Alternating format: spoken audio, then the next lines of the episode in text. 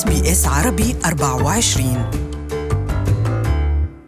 يخاف البعض من إجراء عملية جراحية قد تنقذ حياته. لما هذا الخوف؟ لمعرفة المزيد عن هذا الموضوع فلنستمع إلى هذا اللقاء الذي أجريناه مع الدكتورة أياد الحكاك.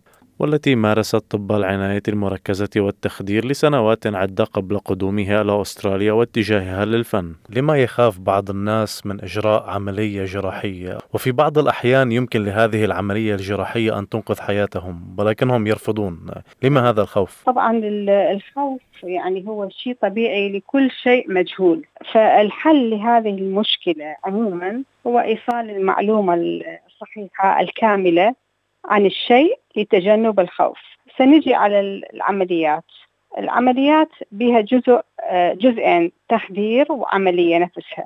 عموما آه، يعني أكو خوف للتخدير. بس أنا أحب أوضح شيء إنه شنو هو التخدير؟ هو فد علم واسع يشمل على التخدير العام والتخدير المناطقي والموضعي. وكذلك يشمل على العناية بالحالات الحرجة يعني العناية المركزة. معالجة الألم أثناء الولادة يعني ولادة بدون ألم. ومعالجة الآلام الحادة والمزمنة حتى المريض لا يعني يشعر بالخوف.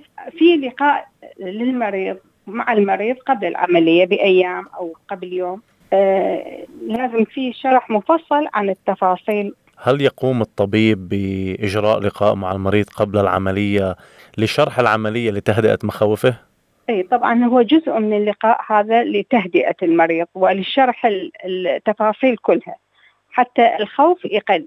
إذا الخوف باقي ممكن آه، إعطاء المريض مهدئات قبل إجراء العملية. هذا كثير راح يقلل من الخوف. طب دكتورة هل الخوف يعني هل خوف المريض الشديد يؤثر على عملك كطبيب التخدير؟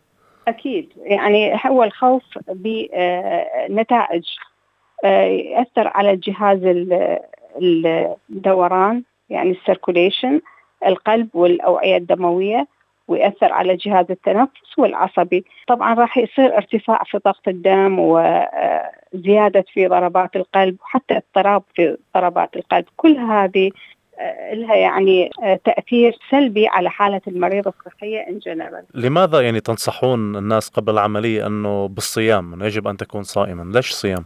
طبعا آه، تعرف مجرى التنفس ومجرى آه، الهضم آه، ال entry يعني الفتحات اللي تدخل لهذه المجريين وحدة قريبة عن اللخ سبحان الله الله منطينا mechanism إنه المواد الغذائية اللي بمجرى ال ال يعني التغذية ما تطلع لي برا. تأخذ مجراها إلى المعدة وإلى الامعاء خلال العملية في يعني مرخي عضلات فيصير استرجاع من المعدة آه، إلى المريء إلى الحلق. من الحلق يدخل بالقصبه الهوائية.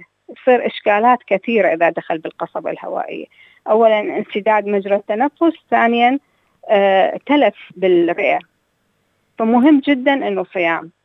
على الأقل ست ساعات قبل العملية. يعني يعني ما في داعي مثلا إذا واحد ماكل يجي يقول للدكتوره لا أنا ما أكلت وهو يكون ماكل. هيك بيكون عم بعرض حياته للخطر. طبعا طبعا.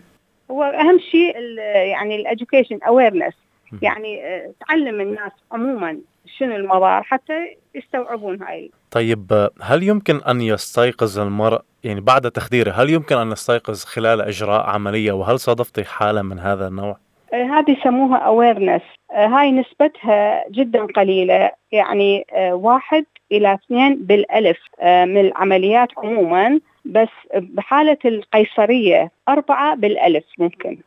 ليش هاي يصير؟ المفروض يعني نعرف انه التخدير هو شنو؟ التخدير هو تنويم الدماغ ترخية العضلات وتوفير مضادات الألم. هذا التخدير هاي ثلاث component زين. آه بالنسبة للقيصرية قبل ما يطلع ال baby الجرعه المواد اللي تنوم الدماغ تكون نسبيا أقل من العمليات الأخرى خوفا على ال baby. يعني عادة القيصرية تحت التخدير العام تكون لإنقاذ ال baby يعني شغلة urgent فنسبة ال awareness بالقيصرية تكون أربعة بالألف وهي جدا نسبة قليلة.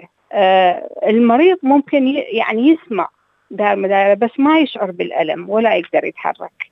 تلافيا لهذه الحالة طبعا لازم المريض يعرف. أكو هاي البوسيبيليتي اللي جدا قليلة آه، قبل العملية. وعاده نخلي هيدفون على الإذن. وأكو أدوية معينة حتى تنسي المريض هذه الجزئية القليلة إذا صارت. هل طريقة إعطائك لجرعة البنج أو المخدر للأشخاص مثلا نقول المدخنين أو شاربي الكحول أو مدمني المخدر هل تختلف عن الشخص الذي لا يتعاطى لا يتعاطى الكحول أو يتعاطى المخدرات؟ الاعتيادي اللي يتعاطى الكحول والمخدرات الجرعة يحتاجها أزيد لأن هذا تتكون بجسمه انزيمات تسارع في ميتابوليزم فعموما يحتاجون أكثر يعني جرعة أكثر. Sbs.com.au forward slash Arabic.